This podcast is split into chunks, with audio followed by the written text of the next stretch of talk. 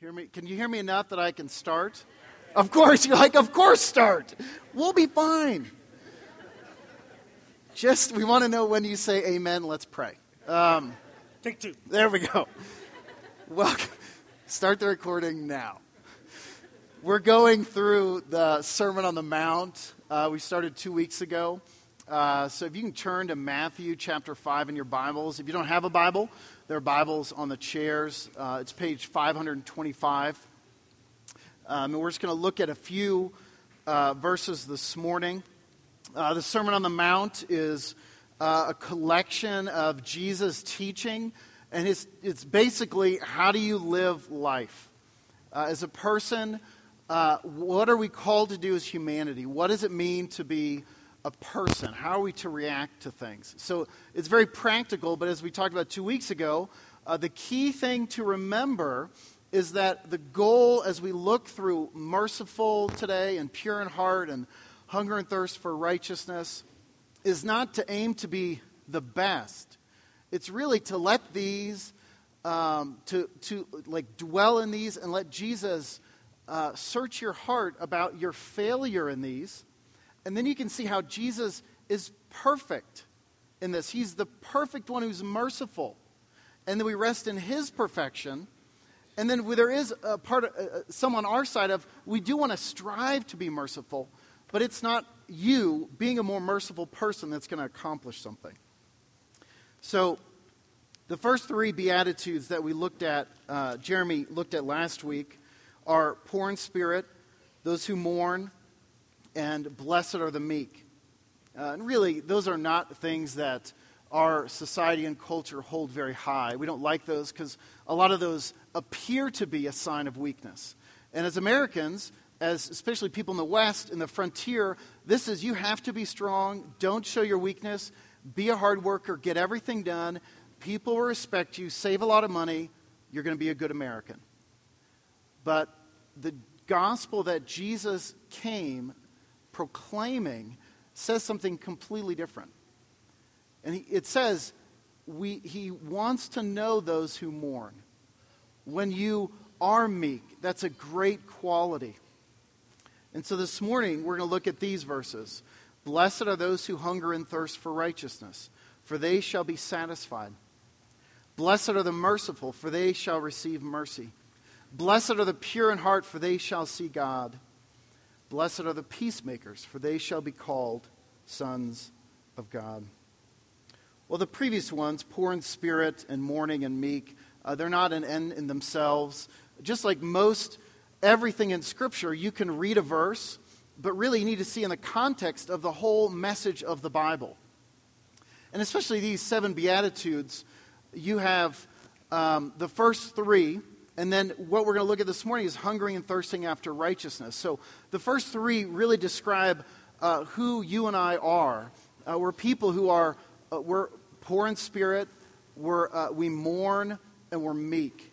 We're people who don't come across as we have it strong, we have it all together. Uh, and what are you supposed to do with that? Well, this middle one, one author describes it sort of as the center of the Beatitudes because it, it helps us to know what are we to focus on we are to hunger and thirst after righteousness. And then what happens after that? What is the fruit of that? And the fruit of that is uh, mercy, pure in heart, and being a peacemaker. But we don't just jump to how can I be more merciful? How can I be a better peacemaker? Give me a list. We need to understand that our calling is to hunger and thirst for righteousness. So, here in this change, uh, and really the change is when we cease to be absorbed with self. Uh, so, as we look at this, our temptation is to be absorbed uh, with ourself and think, okay, I don't do these or I, I do accomplish these, but really the center of your beatitude teaching is yourself. Uh, the center of the beatitude teaching is Jesus and what he has done. So, blessed are those who hunger and thirst for righteousness for they shall be satisfied. A hunger and thirst for righteousness. What is righteousness? It's, it's all through the Bible, and there are many uh, different uses of this word, so there's a big circle of meaning, but we're just going to use the understanding of to be, to pursue righteousness is to pursue what is right. And there is a God, and He's eternal, and He's perfect, and He's the one who communicates what is right. So we are to pursue this. Not, we're, we're not pursuing being right, we're pursuing the one who is right, the one who is righteous, the one who is just, and that's Jesus. Galatians 2:21 says, uh, "If righteousness is through the law, then Christ died for no reason." Romans 3:5 says, "Our unrighteousness serves to show the righteousness of God." Romans 1:17 says, "The righteous shall live by faith." Righteousness or rightness is when things are correct. And uh, God being holy and just and perfect with uh, no flaw in him, and he's eternal, um, we as, as creatures, as creators made in his image, uh, we are not right by nature. I heard someone say one of their life philosophies was just to be less wrong. so to live the right life, I just want to be less wrong as I grow up. And so our relationship with God, uh, here, it's called to be uh, what it ought to be. And the only way that our relationship with God can be what it ought to be is if we look at Jesus as the one who perfects all of these Beatitudes as we look at him, and he's the one who is the most merciful. And we can rest in him that mercy is perfect because he fulfilled it. And then we can look internally at ourselves and say, Gosh, I don't want to be merciful. I struggle with it. I even actually hate it. But I'm trusting in Jesus to make me more merciful and to allow me to see that. But here we're called to hunger and thirst for righteousness. Uh, growth in these character traits are the consequences, really, of a proper hunger and thirst. If you and I can understand what it means to hunger and thirst for Jesus, these qualities will begin to be developed in who we are as a person. So, what does it mean to hunger and thirst? Well, if you uh, are like me, and you probably are, you probably don't know hunger. Um, years ago, no, I guess it was three years ago, we as a family went through this phase, and we've probably all gone through this of eating more healthy, and it was some kind of nutritional eating plan where it was only fruits and vegetables, um, and you could eat as much as you wanted, but you couldn't snack. So, breakfast, lunch, dinner were the only three meals you could have. Could not stack, snack, but you basically could eat all that you wanted. So, I would just eat. I mean, it was like a pound of vegetables a day, a pound of fruit. It was an amazing amount of food. But one of the things in this plan was to help us realize what it means to feel hungry again. Um, I don't like hunger. If I'm a little bit hungry or just interested, I'll have something usually sugary with something that has caffeine in it. And so I, I don't really like to be hungry or thirst. Uh, but what happened, we had this, we ate like this, and I, I felt my head was clearer. I lost weight. Like it was just amazing. So the question you can ask is so, Jason, why are you not doing that if you felt better? Here's why it was hard and it was uncomfortable. And I'd rather be comfortable and do something easy, so now I eat throughout the day. And so, as we look at hungering and thirst for righteousness, uh, why do we not hunger and thirst for righteousness? Well, because it's hard and it's uncomfortable. And we like to be comfortable.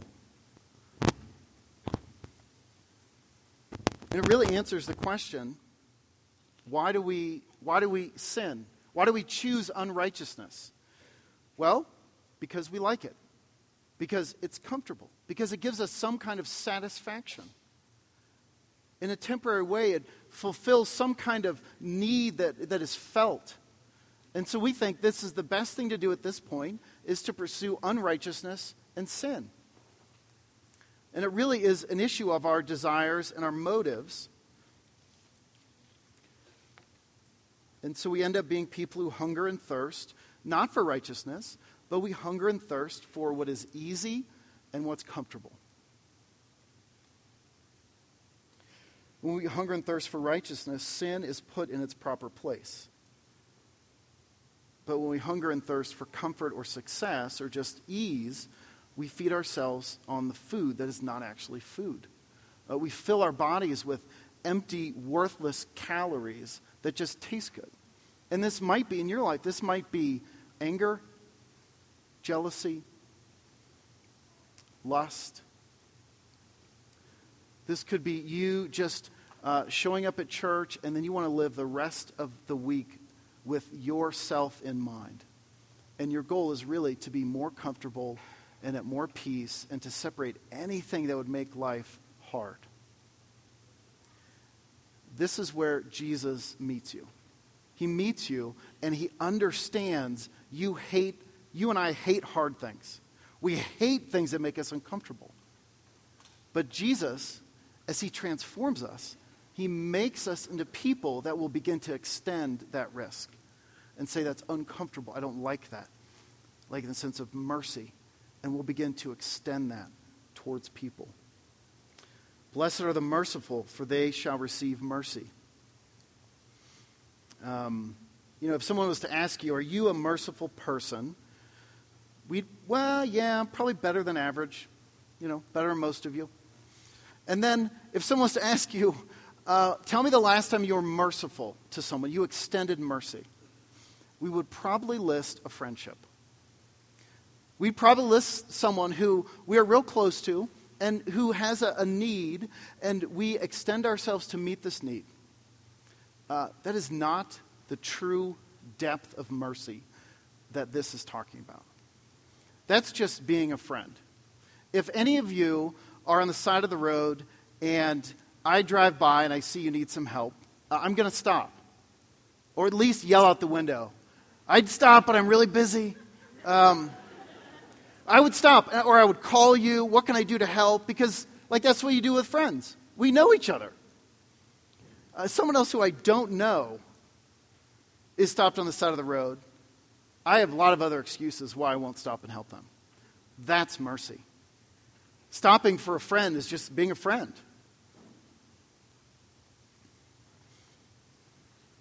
Uh, when you think about mercy, if it crosses your mind and you say, I can't help with that, it's too hard, that's mercy. Or I don't have any time to do that, that's mercy. Don't they have anyone else to call? That's mercy. If you actually stop and extend yourself to that person. Mercy is extending energy, resources, love, and time, which will not be repaid. Blessed are the merciful, for they shall receive mercy. And it seems like here that if you're merciful, then you will receive mercy. That is true. But it, that's not the only way to receive mercy. But it is a way that you will receive mercy. If you are merciful to people, people will extend mercy to you. But where does your mercy come from? It needs to come from a hunger and thirst for Jesus.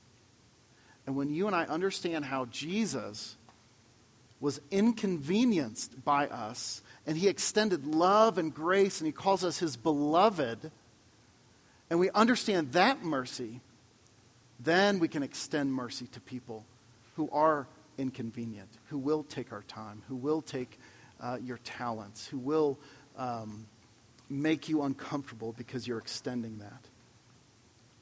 Mercy is never easy, it's hard and costly. And it's a sign that you know God's mercy. And so, as a church, uh, an organization, uh, Jeremy is doing a great job of developing people and uh, a team of people who will be uh, uh, like an institutional team of people that can help our church extend mercy and justice to people. But where will you receive mercy and justice? Obviously, from that team, if there are resources that we as a church can help you with. But really, the person and the people that are going to extend you mercy are sitting in the chair next to you.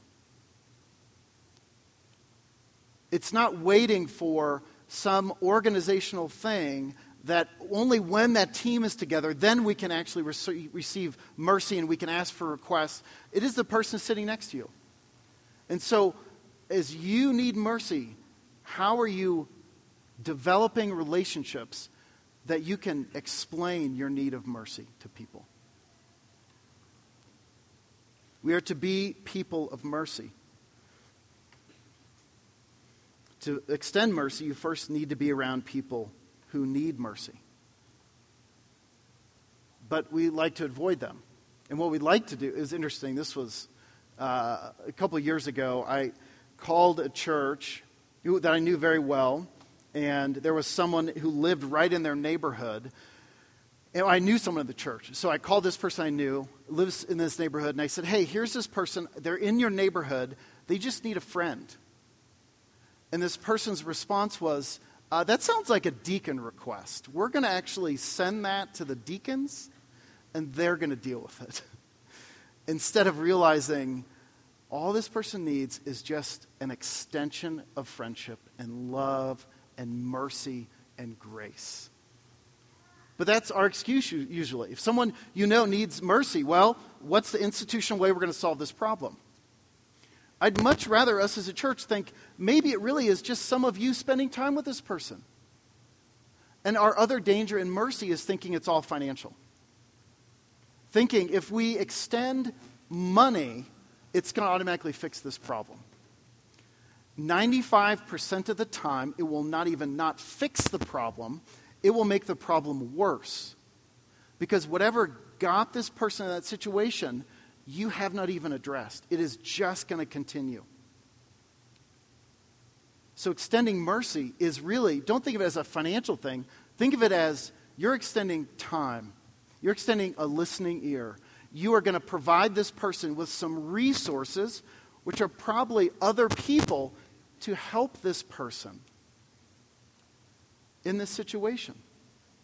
It's not a money problem, it's a relationship problem. And that's why we need each other as a community. It's too easy to send someone somewhere else to get fixed because that's easy and comfortable. But what we're called to here is we're called to be people who are merciful and to extend this mercy. These Beatitudes also really address our idols.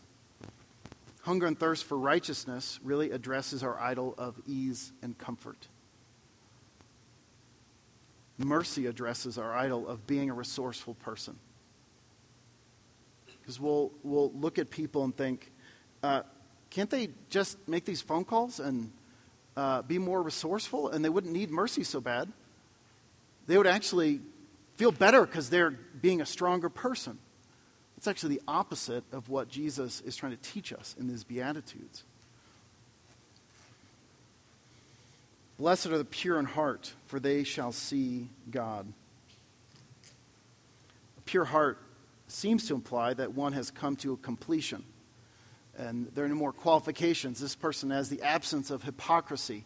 Their heart is pure. But first, let's look at the heart.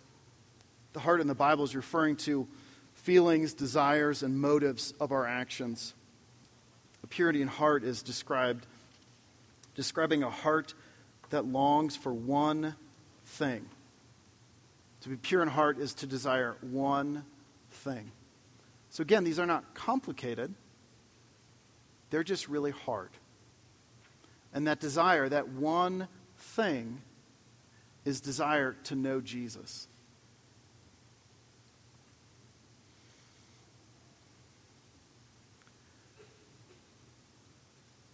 Those whose heart is centered on God's calling and understanding Jesus and salvation um, says they will see God. Blessed are the pure in heart. Uh, and this is uh, what we are trying to do as a community is we're trying to uh, let Jesus and his Holy Spirit address our heart, not just our outward actions. Uh, because that's much easier if it's our outward actions. Uh, don't do this, do this. And we can figure out a way to be a functional part of a community. Uh, but what we're asking is for all of us to not only deal with our own heart, we're asking you to be involved with other people so you can see God deal with their heart. And as a mission, if we are a community of people that is undivided and we're after one thing, we're after knowing Jesus more, what's going to happen is we're still going to have some conflicts, but those are really going to drop because we're going to see what is the real purpose of what we're trying to do. What is the real goal? What is the movement that we're trying to make as people? So the pure in heart addresses our idol of hypocrisy, uh, of, of how we appear outside um, compared to really what's going on in, my, in your heart and my heart. Um, one of the joys of uh, being your pastor, one of the things I love about this calling is I get to sit with you, and you, many of you, feel the freedom to vomit your life on me. And it is a wonderful thing. Because as I sit there and listen, what goes on in my head all the time is I don't have the answer. I don't have anything I can give you besides what Jesus has done and how is he going to meet you in this. And to see you take the time to say things out loud, that is a joy to me. And I see it with you together, which is wonderful. In your community groups, as you begin to speak truthfully and share hurts that you, present hurts that you're not dealing with, present sin habits that you, you don't want to deal with, or past things in your life, or fears of the future, that you can actually say them out loud to a community that can just embrace you and love you. And really, we can all say together, you know what? I've thought that too. Jesus wants to transform your heart he does not want to transform your actions. When your heart is transformed, though, your actions are changed. When you see how merciful Jesus is to you, you will begin to extend mercy to other people. I remember years ago uh, when I was at a church, I was invited to a birthday party um, for a child. I think she was four, and these this was a pretty rough family. Uh, they uh, lived in a very poor part of town. Um, hoarding was part of their family culture. And I remember going and thinking, you know, I'm going, I'm extending mercy. I'm going to go and I'm going to extend mercy. Um, but as I was there, I realized that it was merely an outward extension of mercy. Really, it was my heart when I was there that I was frustrated. I want to get out of there fast. And it just made me angry to be there. Uh, but outwardly, I was welcoming and caring. but it's really God beginning to reveal in my heart that that's merely an outward sign of mercy.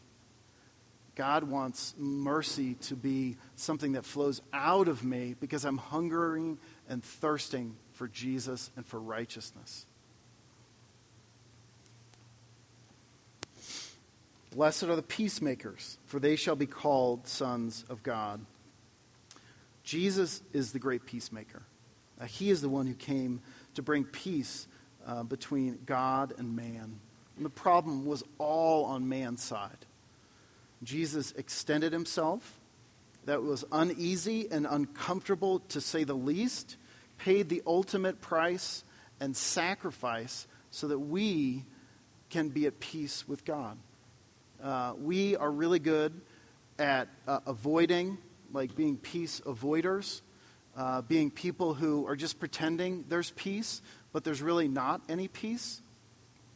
Uh, and I think some of the reasons why we run from peacemaking is because it really is too hard. Because we're really going to have to be humble before people and hear from them. But as a community, we're called to be peacemakers. We're called to enter that with people and to say, if I've done something wrong, I want you to tell me. I want to hear it. And to be humble enough to receive it. Jesus, in his peacemaking, he doesn't overlook sin. He moves right into it, and he meets you and I in it, and he begins to take apart the lies of our sin. The things we really find comfort in. He begins to dismantle those. And the whole time he's doing that, he is caring for your soul. So, true peacemaking will imitate qualities. Um, we will not avoid speaking or hearing hard truth. Uh, we will not put defenses up when we know that we're wrong. Uh, we will move toward people to make peace, not just wait for it to happen. Not just have the old, like, I'm going to trust in God's sovereignty, and if God wants there to be peace and restoration of that relationship, He's going to extend it, and I'm just not going to take any step forward. Well, if you know there's brokenness, uh, you are called to move towards that and be a peacemaker and to not avoid it. And it is excruciatingly hard.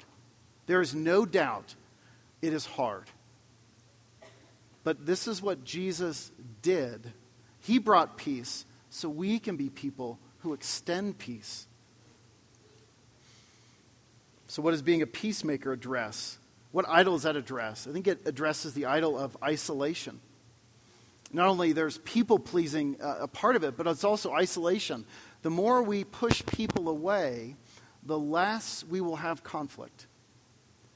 And then you'll be able to say, you know what, I'm really a peaceful person. No one hates me. Well, maybe no one actually knows you. We're called to be people in relationships. So, part of the first step of being a peacemaker is to actually be in relationships with people, that you allow people to get to know you.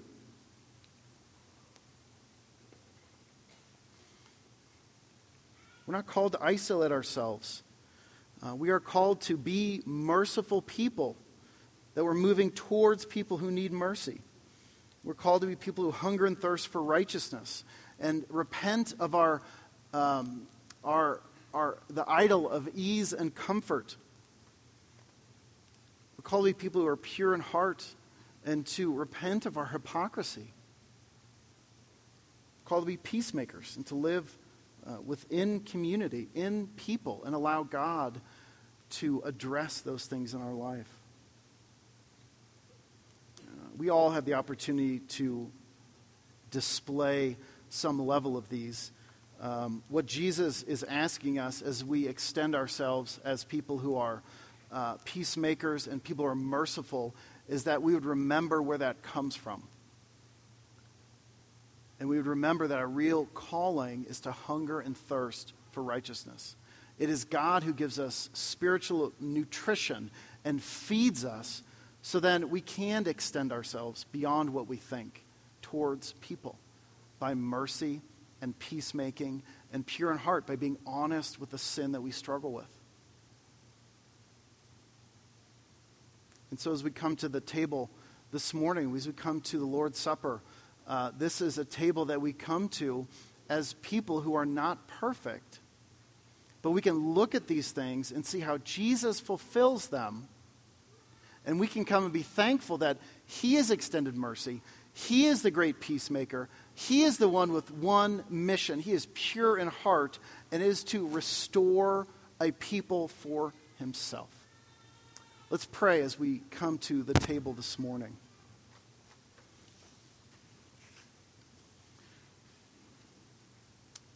Lord Jesus, I thank you that you are a merciful God, that you are faithful and as you call us to come and meet you here, not only through the preaching and the reading of your word, but you call us to meet you here at the table of um, communion.